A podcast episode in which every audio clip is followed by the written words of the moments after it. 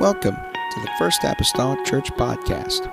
Our church mission is to love as God loves, showing compassion to every soul, thus winning those souls and equipping them to be sent out to plant and to harvest. Thank you for joining us today, and we hope that you are blessed by today's podcast.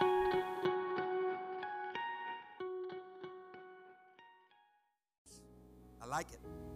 Thank you, Jesus. Tuesday business meeting. I'm required three times a mission. This is my third time. Business meeting. Tuesday year-end business meeting, 7:30 p.m. I checked the calendar. That's when it is. 7:30 p.m. Come and be a part of that. If you have any type of investment in the church, and I, again, I'm not just speaking monetarily, but your time. If you have any type of investment in the church, please come be a part of that. Amen. And so that you can see the financial status of this assembly. Amen. Sadly, I wish we could just run on the Spirit and we could just, you know, send them an envelope with a check that said we had a Holy Ghost service Sunday night. And that would take care of it, but it don't.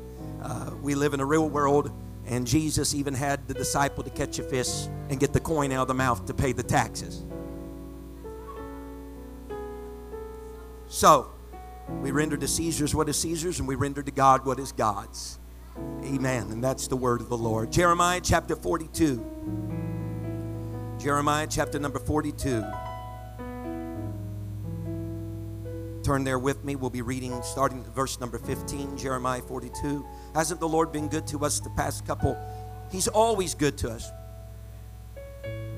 Haven't we been in tune with God the past couple of Sunday mornings? I think that's a better way of saying it. Haven't we been in tune with the Lord the past couple of Sunday mornings? I don't want to say, haven't the Lord been good to us as though all the other times He hasn't been. Because I know that's a lie. That, that's incorrect. But isn't it been good to be in tune with the Lord? Amen. This this this Sunday and last Sunday. Two people filled with the Holy Ghost. Last week and this week. That's tremendous. It really is. Really is. It makes me just show up to church and say, I wonder who he's going to feel today. See, it does something to your expectation, does it? Does it not? Because now you start coming thinking, I wonder who it's going to be today. Because you can get in the mode, well, it don't happen, it's not going to happen, this is the way. But whenever it happens, then you're like, when's the next one? Huh? Oh, amen. Amen. So let's see what the Lord will do. Remember, in the month of February, my wife is teaching on Wednesday nights concerning marriage. Brother Mason has two Sundays. I think it's the two middle Sundays of the month on Sunday morning. Uh, he's going to be speaking concerning communication. And so we tried to be very well rounded around here. Very well rounded. Oh, just as the Word of God. There are very much so spiritual things, spiritual applications that we speak about. And then there are also, like the book of James, other very practical, or the book of Proverbs, very practical things we speak about. And so, with some of these things that's going to come forth, they might, they are spiritual in a certain context, but what I'm saying is this also very practical nuts and bolts. Huh? Nuts and bolts. And, uh, but it takes all of those to keep everything together. Amen. Whenever God made you, He made you spirit, body, and soul. There is a very natural, practical side of you, and there is also a very spiritual side of you. But you are the combination of all of that. And so we try, amen, to minister to both aspects from time to time. Amen. Jeremiah 42, thank you for standing. Sorry as I ramble. Verse 15, the Bible states these words. If I turn the page, I'll get there better. And now, therefore, hear the word of the Lord. If you can't tell, I've been in Jeremiah. I'm done with him, so we'll move on, okay? I've been in Jeremiah reading. I read Mark. Now I'm probably going on to Acts. But nevertheless, that's where I've been, so here we are. God's been speaking through Jeremiah. And now, therefore, hear the word of the Lord, ye remnant of Judah. Everybody say, remnant of Judah.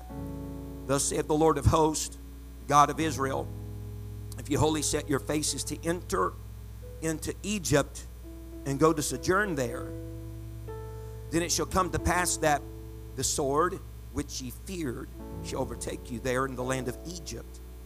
The famine whereof ye were afraid shall follow close after you there in Egypt, and there ye shall die. Verse 17 So shall it be with all the men that set their faces to go into Egypt to sojourn there. They shall die by the sword, by the famine, and by the pestilence, and none of them shall remain or escape from the evil that I will bring upon them. The synopsis, real quick, is this there is a remnant, there are a few left of the land of Judah. And there is some, they are contemplating going into Egypt because they are fearful if they stay in the land of Judah they're going to be met with war and famine. They're going to be overtaken by the Babylonians because it's already, Jerusalem's already been destroyed at this point in time. So they're thinking, what should we do with the remnant of Judah? We'll take it to Egypt. We'll, we'll cause it to capitalize upon Egypt. It's going to take me a little while to build this tonight, maybe. Are you willing to take the trip with me? Because this is not like this is not like David and Goliath, the three Hebrew children in the fiery furnace that some may be familiar with. I guarantee you, you didn't read this story whenever you was a little boy in Sunday school class. And they didn't teach this in Sunday school class. So this is more obscure. But uh, if you're up for the task, I'm up for the task. And tonight, concerning that, now go to verse 19. You thought I was done, didn't you? Verse 19, commercial. The Lord has said, this is Jeremiah speaking to them. The Lord hath said concerning you, O ye remnant of Judah, go ye not into Egypt. Know certainly that I have admonished you this day. And if the Holy Ghost will help me, tonight I want to minister this thought. If there be any praise left, it's the remnant that were left. If there be any praise left, amen. I hope the Holy Ghost will help me. Things sometimes are real clear in my mind if they can only be as clear coming out my mouth. Amen. But I guarantee you, it will not be for lack of preparation or study or fasting. I guarantee you that. Amen. Holy Ghost, help us right now. Father, I need you, Jesus, in this place. God, I pray, oh Lord, that you would convey, Lord, what you desire to have conveyed, Lord Jesus, to this people. I pray, oh Lord, that you're able to help us right now. God, you're able to lift, Lord God, this obscure passage, Lord, out of your word. Help me, oh Lord Jesus, to be able to convey it, Lord, in a timely manner. God, your people, Lord, to grasp it, to be able to understand it. God, and whenever we leave this building, I'll give you the praise and the glory for what you have accomplished and for what you have done. God, I'm just an instrument, God, Lord, that lacks much, but God, your spirit is rule. Lord, the ruler of my soul, God, and you're able, Lord, to do all things well. God, and I give it to you and leave it to you. In the lovely name of Jesus Christ that I pray. Amen and amen. The church say amen.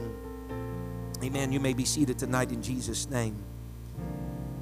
If there be any praise, if there be any praise left, if there be any praise left, I'm going to try to track here with you tonight so that you understand the story since it isn't one that you're real familiar with. I know many times I talk very quick, and I'll probably, that is my default stage.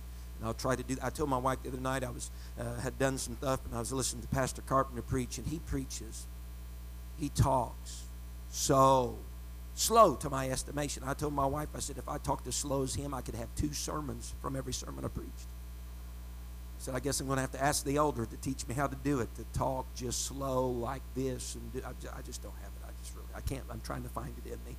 Amen. But one of these days, maybe I'll get it right. Whenever I get owed and I get dentures and I'm trying to keep them in my mouth, maybe I'll speak slower so they don't flop out. Amen. You'll maybe be here to be able to experience that one of these days. Amen. But until then, here we are. If there be any praise left, again, this is an obscure an obscure passage, an obscure story. Most people, whenever they start their Bible reading at the beginning of the year, they're not going to start out in the book of Jeremiah. They're going to pick the Psalms or the Proverbs or something like that. They're not going to start out in the book of Jeremiah. As a matter of fact, some may leapfrog over Jeremiah. That just doesn't seem to have much application to them, so they would think. But at this point of time in the book of Jeremiah, Jeremiah is dealing, as we already have have looked at in previous sermons that we've taken from Jeremiah recently, that he is a prophet. He is a man of God during some very troublesome times concerning the nation of Israel. The nation of Israel at this time is divided into two kingdoms. It's not one right now, but it's divided into two kingdoms. There's a northern kingdom that is comprised of 10 tribes, and there is a southern kingdom that is comprised of two tribes Benjamin and Judah.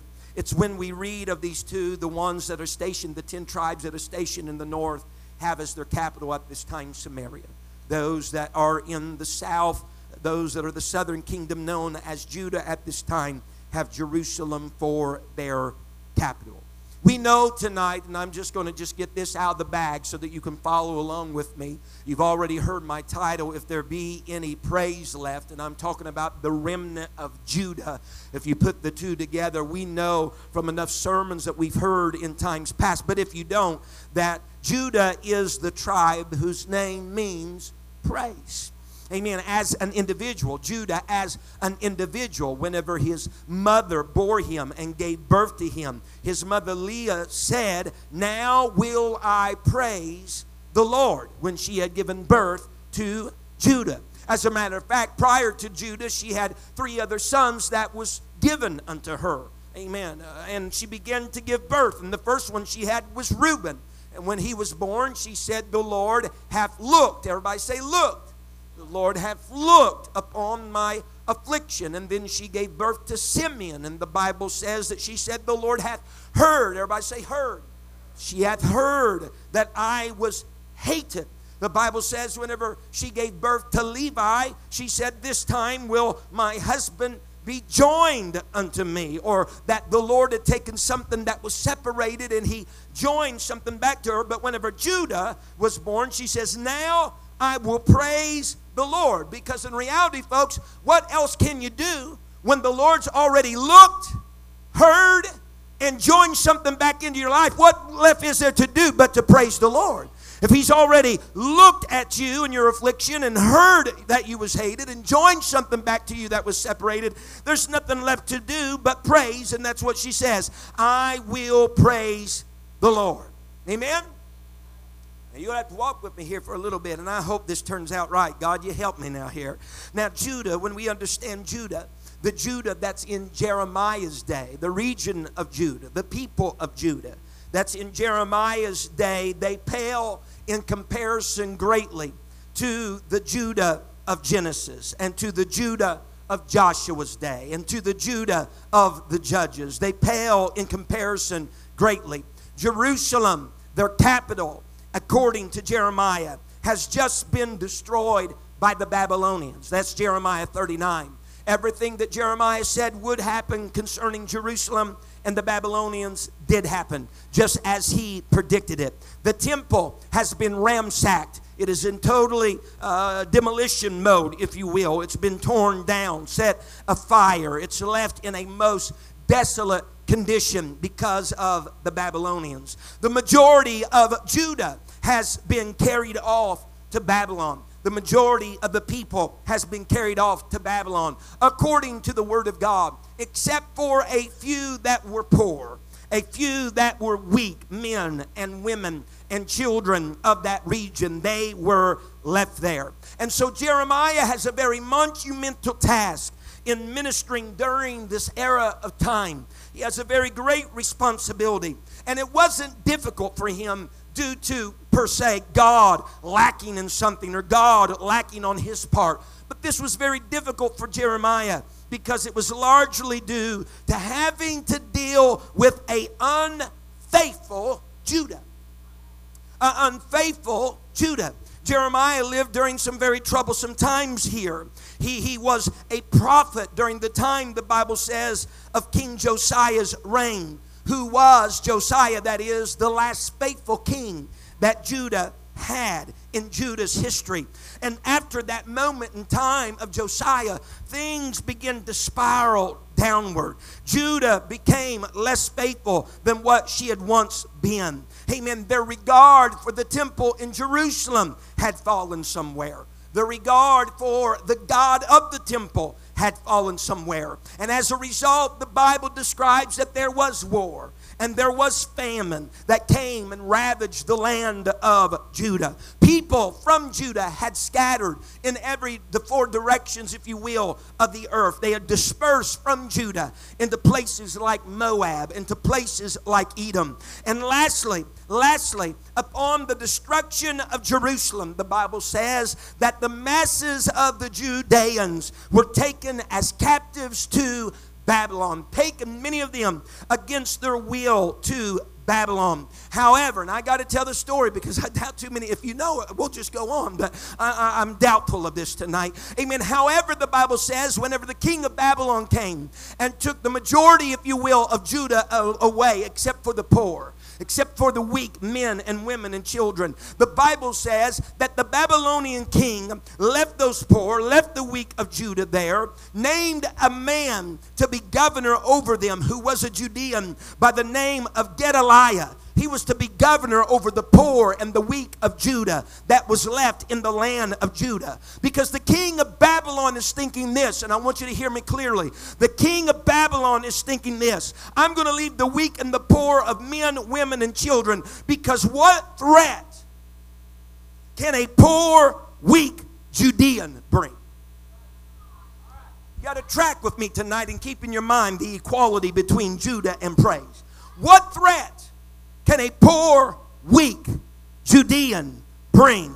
I mean, they're the poorest, they're the lowest. They're, they're, if you will, just something that's dangling there, some little remnant that's left there. Their energy is low, their resources are low. What threat can that be to the kingdom? So I don't have to take them to Babylon, I'll just leave them right where they are. Yet the Bible says, whenever others that were dispersed among the Ammonites, and others that were dispersed among the Edomites, and others that were dispersed among Moab, whenever they heard that the king of Babylon had left a group of the poor and the weak of Judah there. The Bible says they started coming out of these other cities and coming out of these other places, and they started to return to Judah. That which had been scattered, that which had been driven away, that which had fled from Judah, now were returning to Judah.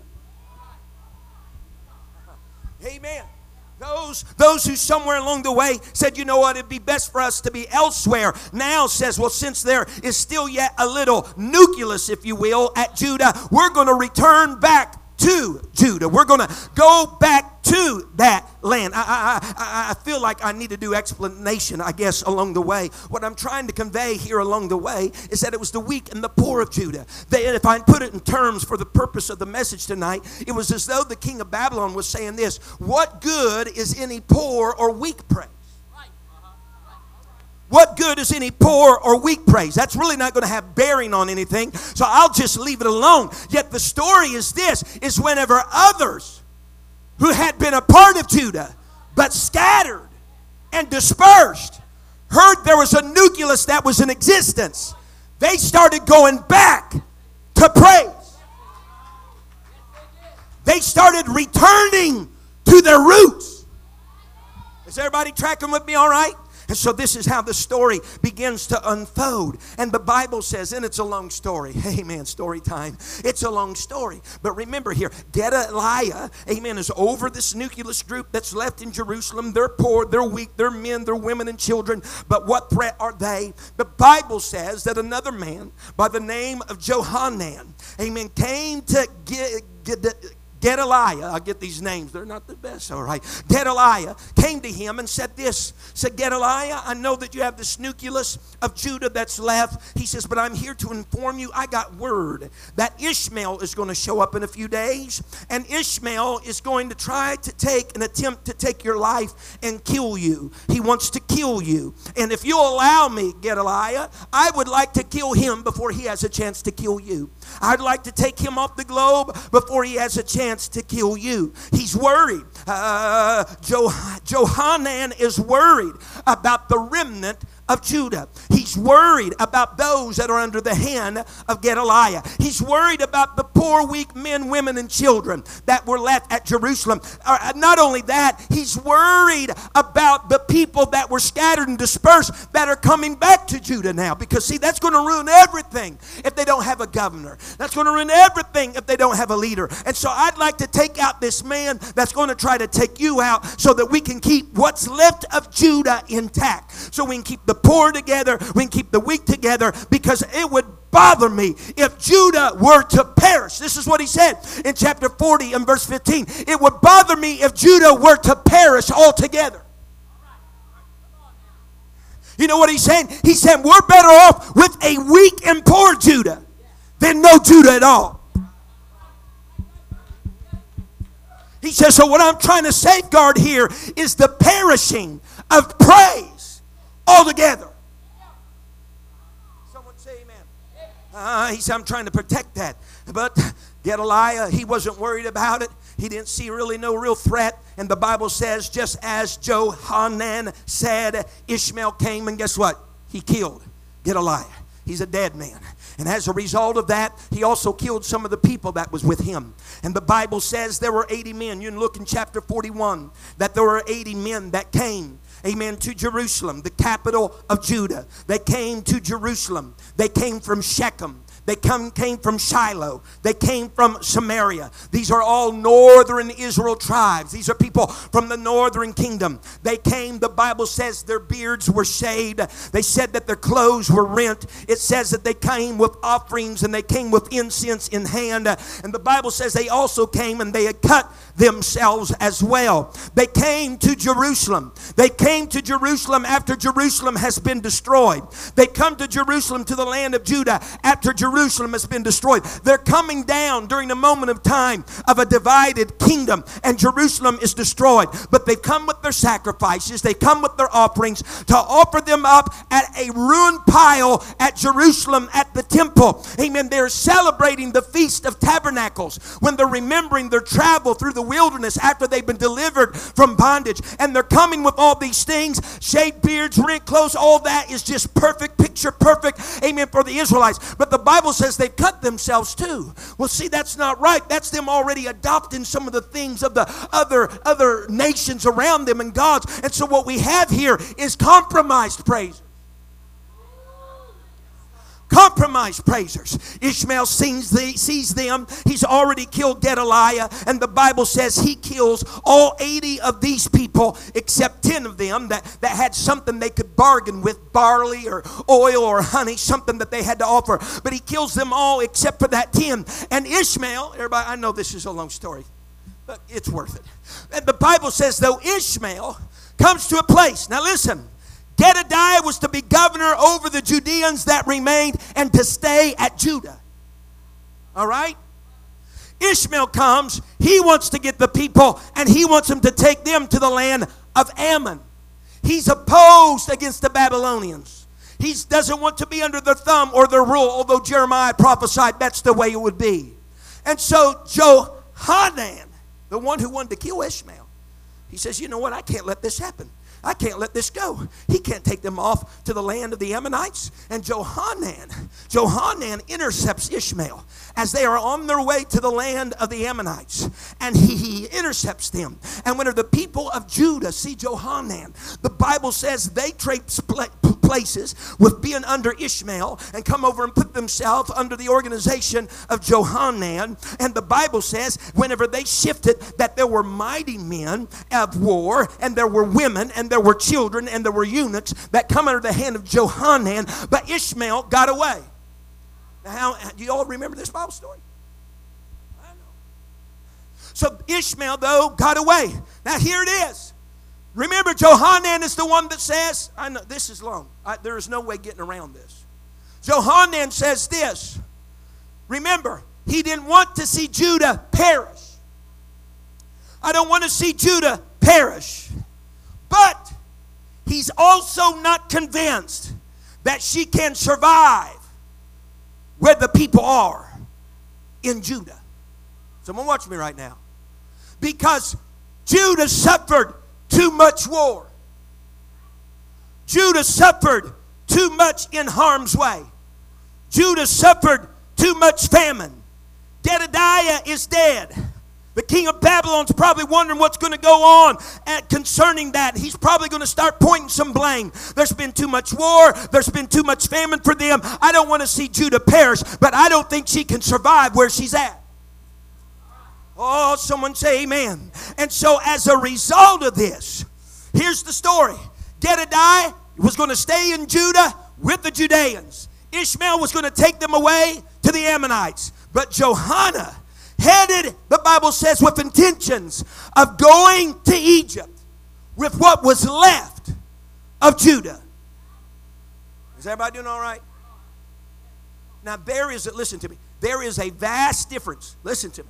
There is a vast difference in being carried away as a captive to Babylon or being carried away as a captive to the land of the Ammonites compared to willfully becoming a resident of Egypt. A captive is held somewhere against their will. A resident went there by their own will. What Johanna was saying, I don't think Judah can make it as a captive in the land of praise. Too much war, too much famine, I think it'd be better for her to willfully go with us down to Egypt. Folks, that was against everything that God wanted. That's against everything that God had prescribed. Anytime God had a nation or a people go down into Egypt, if it was by His okay, then it was okay. But anytime a person decided to go down into Egypt of their own will and their own volition, God didn't smile upon it. God didn't put His stamp of approval upon it. And here's a people that should not be going down into Egypt right now because God didn't say to go down into Egypt. And so they are, if you will, they're wanting to go back to a place that they had once been incarcerated by, once that they had been in bondage by, once where blood of a lamb had to be shed in order to get them out of. And so here it is after the fall of Jerusalem. Amen. We have all of this that is taking place. And now they're under the hand of Johanan. And we've got, the Bible says, from the least to the greatest. Because now, not only do we have the poor, amen, and the weak of the women and the children, but now he's acquired some of the mighty men of war. The Bible even talks about there were some king's daughters now that were there. So now we have Judah, not just the least of Judah, we have the greatest of Judah. We don't just have the least and the poorest of praise, but we have the greatest of praise. That's under the hand of Johanna. Someone say amen. And this is what he says. Now, no, you can read it in chapter 41 toward the last verse. They are stationed on their way to Egypt. In other words, Johanan has already made his decision. We're going to Egypt. But before he goes, he does just like any good saint. Sarcasm underlined there. And he drops by Jeremiah and says, Would you pray for us? Verse 43 and tell us where we're supposed to go and what we're supposed to do concerning the matter. And we'll follow and be totally obedient to whatever the Word of God says. Jeremiah says, I'll seek the Lord for you. And we'll find out. The Bible says 10 days later. That just goes to show you that God doesn't necessarily speak in the moment. It was a 10 day delay before God spoke to him concerning their need. That's beside the point. Ten days later, he showed up to them and he basically told them this. He says, I know because they came to him. They said, Listen, Jeremiah, we are only a tiny remnant right here. We are less compared to what we were before. Praise isn't what it used to be. Praise is not what it used to be. We've suffered a lot from war. I'm putting it together best I can. We've suffered a lot from war. We've suffered a lot from famine. We're not what we used to be. We still got some great ones, but we got a bunch of weak ones too. We got a lot of poor ones too. And so we're not what we used to be. What should we do and where should we go? But his foot's already headed toward Egypt. Someone say amen. Can I speak to that just real quick? That Johanan already had a decision that was made. And what he's really doing, seeking after the prayer of Jeremiah, is trying to find something to confirm a decision he's already made. And Jeremiah comes back and he basically says this in so many words. He says, Listen here, if you will stay where you are, if you will stay where you are, he said, God will plant and build some things with you right here. If there be, if I can say it like this, he's saying, if there be any praise left, let it remain. I don't care how weak it is. I don't care how poor it is. I don't care how the numbers are small. If there be any left, let it stay right here. And God will build you where you've suffered from warfare. And God will plant you where you have suffered from famine. But praise got to stay right where praise is at. Judah's got to stay right where. Someone say amen. Judah's got to stay right where Judah is.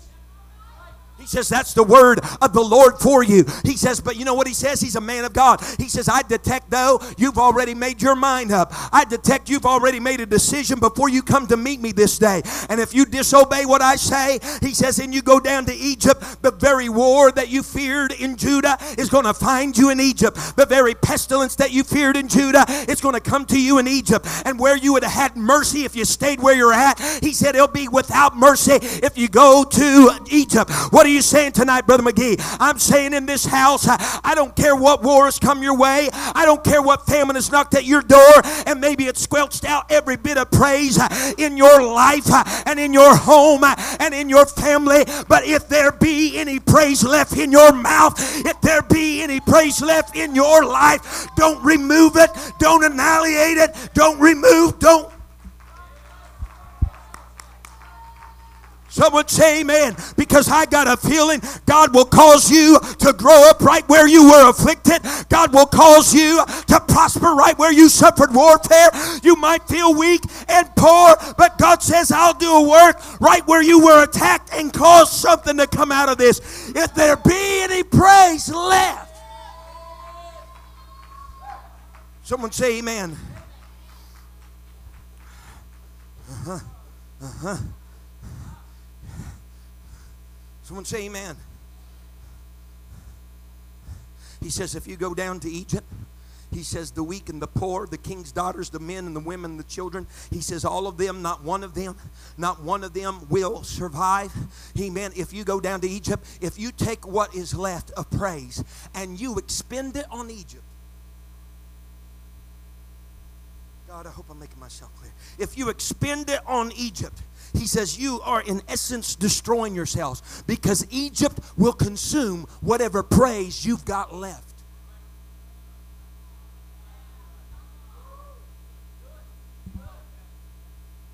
Sometimes we have times in our life that praise is weak,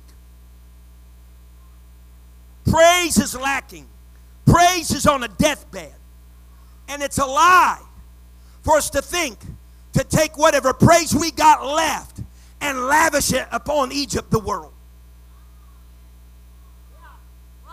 He says, if you take what praise you have left and you misallocate it and you expend it upon the world, he says it's going to take it from you. It's going to leave you dead. It's going to leave you without hope. It will perish.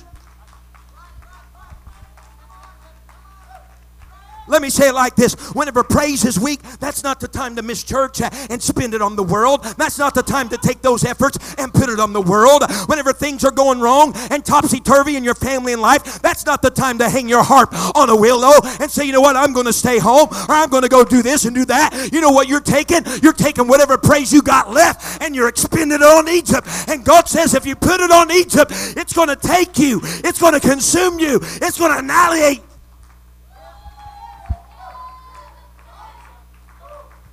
But Brother McGee, I just got a poor, weak praise. Honey, I'd rather have a poor, weak praise than a misplaced praise.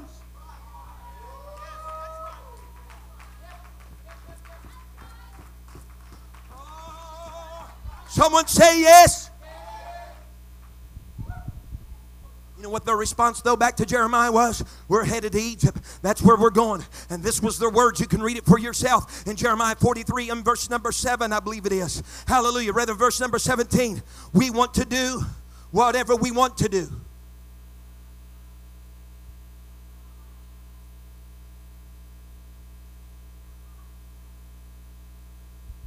We want to do whatever we want to do.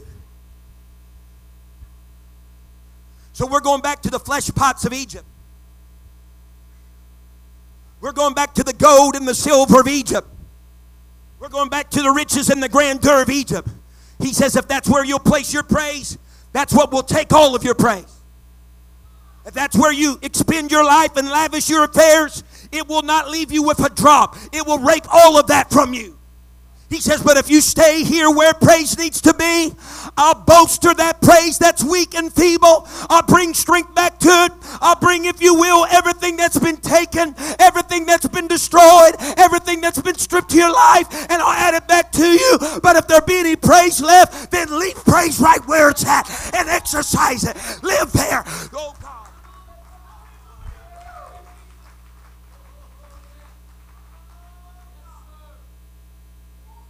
He says, if you'll remain, he says, I'll build you up. If you remain, I'll plant you. Those are nothing more but metaphors for renewal.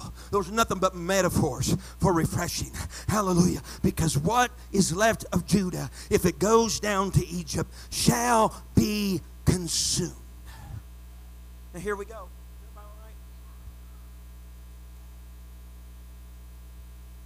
You can look at it in Jeremiah 44, verses 26 and 27. You can look in your Bibles. We're just really here from Jeremiah 40, about Jeremiah 45, 46. Read it when you get home tonight. So you can put together the pieces of my little story.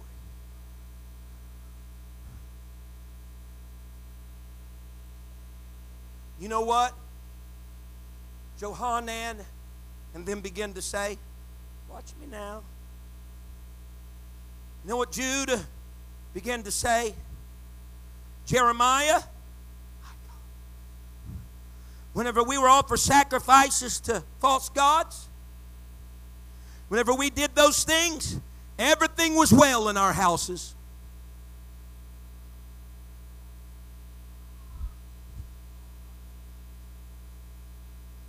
Yeah. When we caroused, huh?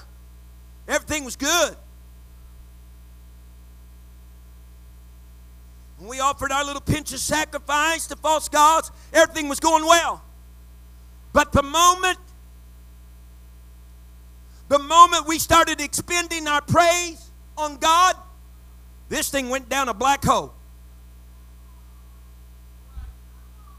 Started having war, started having famine, started having problems in the home, started having problems with finances, started having problem with my wealth and my health. Oh, I'm preaching right now. I feel the Holy Ghost. Start feeling problems with my health and my wealth. As long as I did what I wanted to do and sacrificed to the things that were other than God, everything was well at the house. I had all the money I wanted when I didn't have to pay tithes. I, I had everything that I needed, food on the table. The health of my body seemed to be right. We got along in the family. There was no schism. Everything seemed good then. But the moment that I started serving and praising God, everything went south. I lost my health, my wealth. We bicker and fight every once in a while. There's tension in the home. So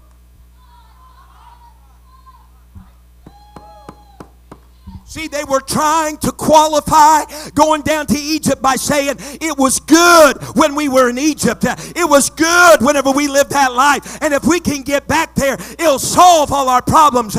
Everything will be well, honey. But that's not what Jeremiah said. He said, if you go back to that stuff, the famine that you fear is going to eat you up there. The war that you fear is going to eat you up there. It's going to find you and it's going to come without mercy and it's going to devour you. You need to stay where praise is is, and you need to exercise it right there. If there be any praise with, don't waste it on Egypt.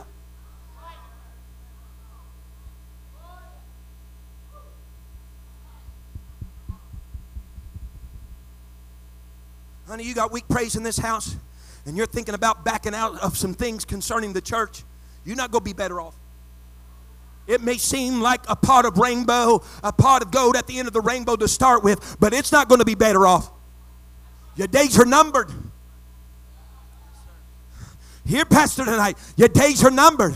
You think, well, I'll take care of this little issue in my body if I just go back to the world because I didn't have no issue before. Your days are numbered.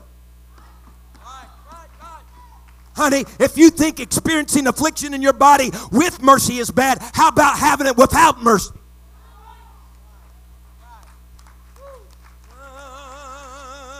Uh-huh. Somebody hear this preacher right now. I'm trying to get to somebody's heart tonight. If there be any praise with, I don't care how strong you think it is or how weak you think it is. If there be any left, you expend it right here in the house of God. You expend it right in the middle of your trial. You expend it right in the middle of the warfare. You expend it right in the middle of the pestilence because I've got a word from heaven. He said He'd build me up, He would plant me.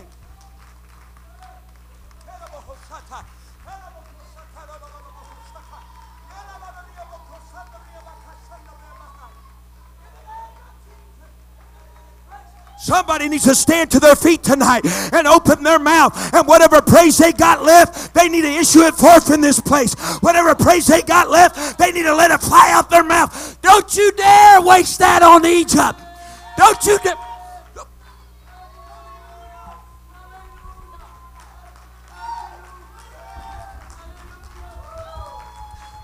Honey, when you go around and all you can talk about is the warfare and the pestilence and the affliction on your body, you know what the enemy does? He zeroes in on that and says, you know what? They're a good candidate for persuading to get down to Egypt. That's a lie from the pits of hell. You need to lift up your voice, lift up your mouth, and let a praise. I will bless the Lord at all times, and his praise shall continually be in my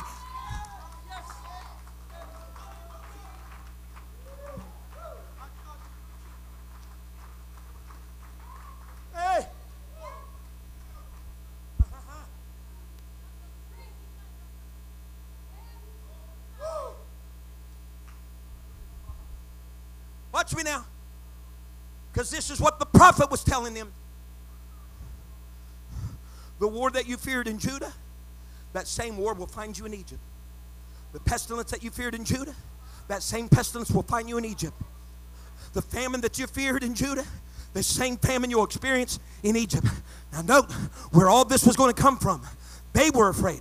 Johanan was afraid of Babylon coming and inflicting the thumb upon them putting that strong thumb upon them. But this is what Jeremiah said You're afraid that Babylon is going to come into Judah and put you in shackles, put you in chains, squeeze the praise, if you will, out of you. He says, But I'm here to tell you if you go to Egypt, that very same Babylon is going to come to Egypt and squeeze all of that out of you. What was the man of God saying? He was saying this that it is safer to dwell in Judah than it is to live in Egypt.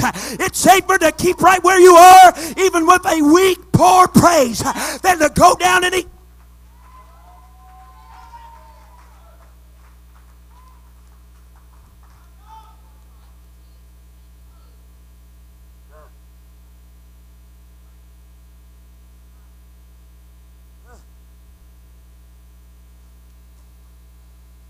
Someone say amen.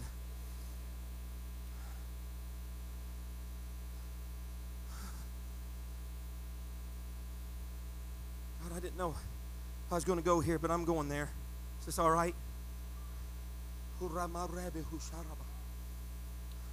Somebody hear, the pastor tonight. Jeremiah 7. I think it's 7. God, I wish I had it right in front of me. Jeremiah 7, I think it is. Verse number 10. I might have to look it up. I don't have it up here, it just came to my mind. I'll look it up and I'll give it to you here in a minute. And still preach about it. The Bible says there in chapter number 44 the wise were making these cakes unto these gods of Egypt. They were already practicing this. These gods of Egypt. That basically said, Don't you know we were doing this, Jeremiah, to the gods of the Egypt? Our husbands knew about it. That's important.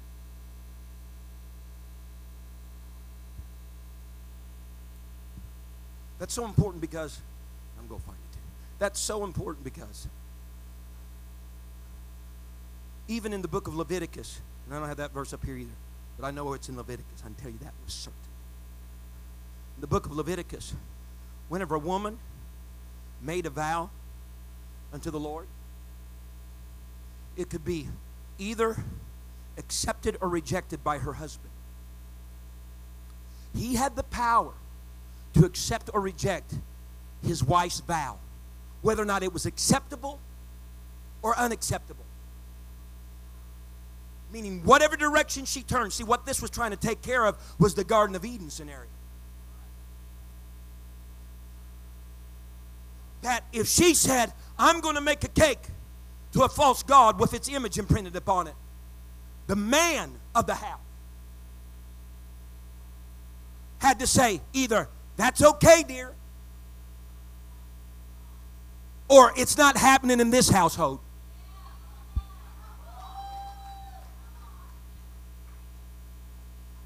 We might preach it all again here sometime. I don't know, but I'm trying to get to my scripture. I know I got it in here somewhere.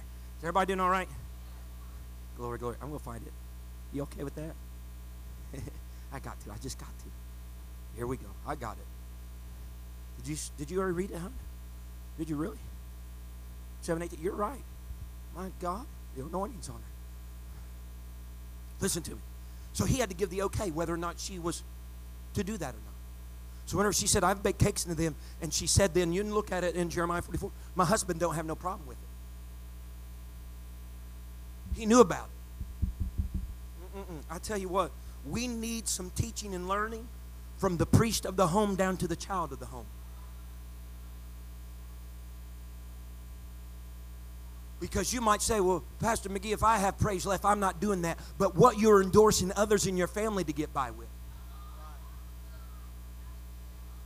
If you're endorsing your wife being able to make a cake with the impression of a goddess upon it to a false god, it's the same thing that you have done it yourself.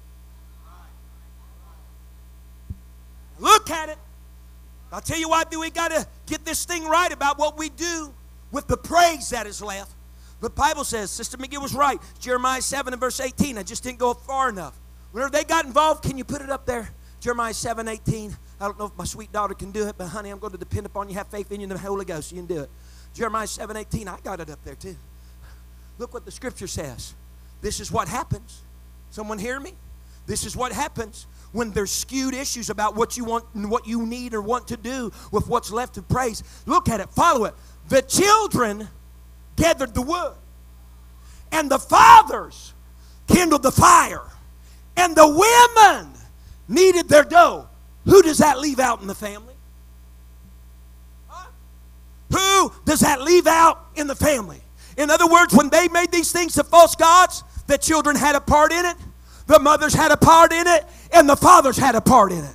They all had skewed priorities concerning what they should do with the weak, poor praise that they had. And they said, We're going to take it down to Egypt. And they got their children involved to get the wood. Honey, go get some wood. Mama needs to have a fire, and we can't have without wood. And that poor innocent child is trekking down the hill to fell a tree, to bring back a few cords of wood, to do something for mama.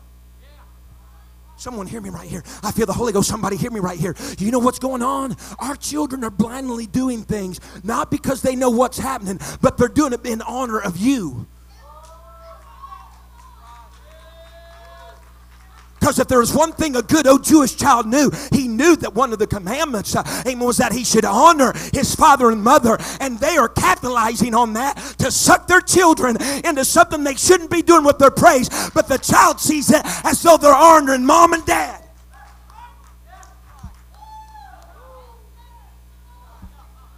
Go get some wood, honey. And they're going with a little smile on their face. I'm helping mom and daddy. Going to get some wood. And that husband, with every bit of forethought and knowledge, knows exactly what he's doing. He's building a fire for his wife can some, knead some dough and make a cake uh, to a false god. Oh, we're weak. Uh, we're tired. We've been through a lot of war and pestilence. When we did this, everything got right. Maybe so. But you're going to take your whole family to Egypt and your whole family's going to die. You're going to take your whole family to Egypt. And if they don't get out there, they're going to be raped by Egypt and it's going to take their lives and they're going to be overtaken by pestilence and war and dominion. You got to somehow get your focus right with what you should do whenever there's a little bit of praise left. You keep it in Judah, you exercise it in Judah, you expend it in the house of God, and you don't waste it on Egypt.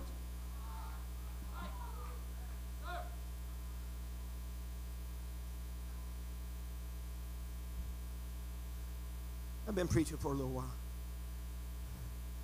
stand with me and I'll bring this, attempt to bring this to a close.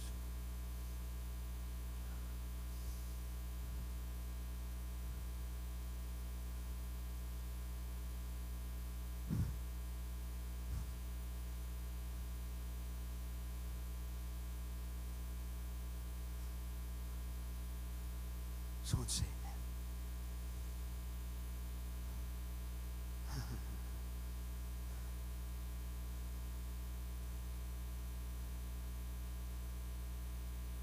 My Bible says,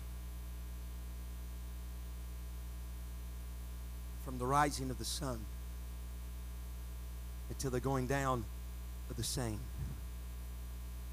the Lord's name is to be praised.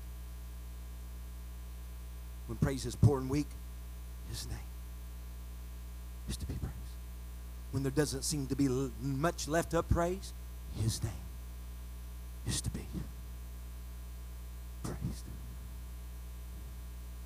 Listen, don't expend your energies lavishing your praise on Egypt.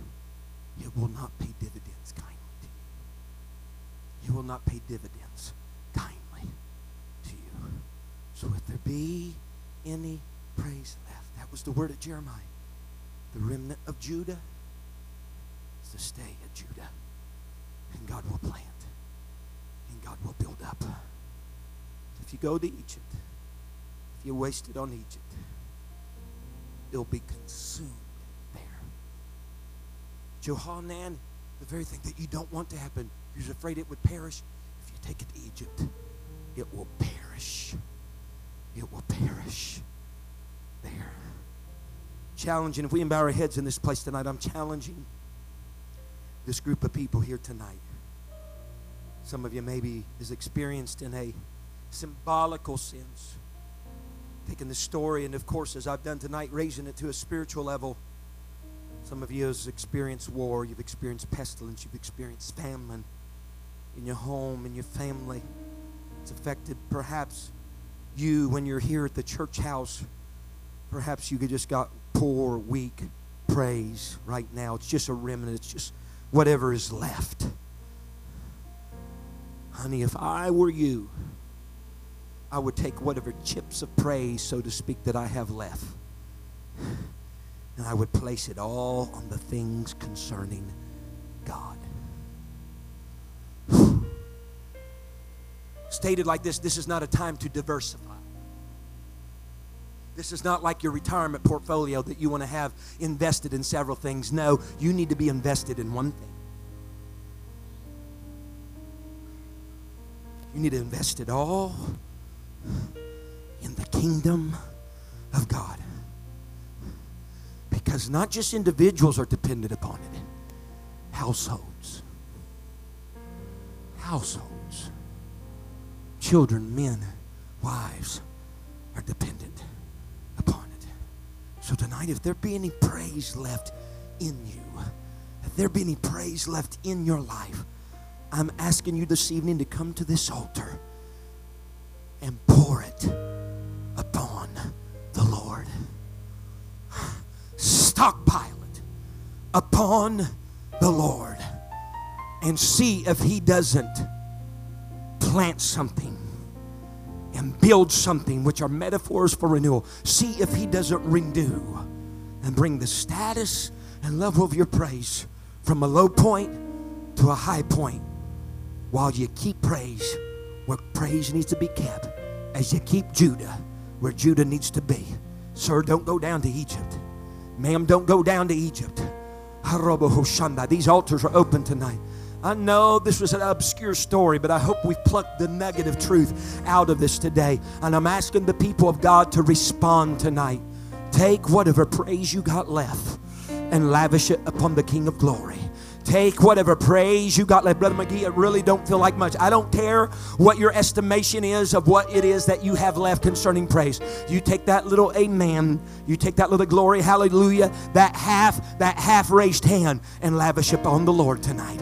Lavish it upon the Lord tonight.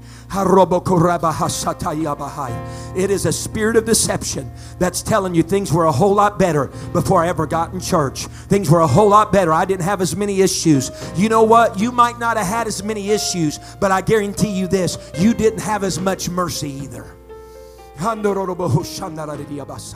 Come on, church family. Come on, church family. Thank you for listening.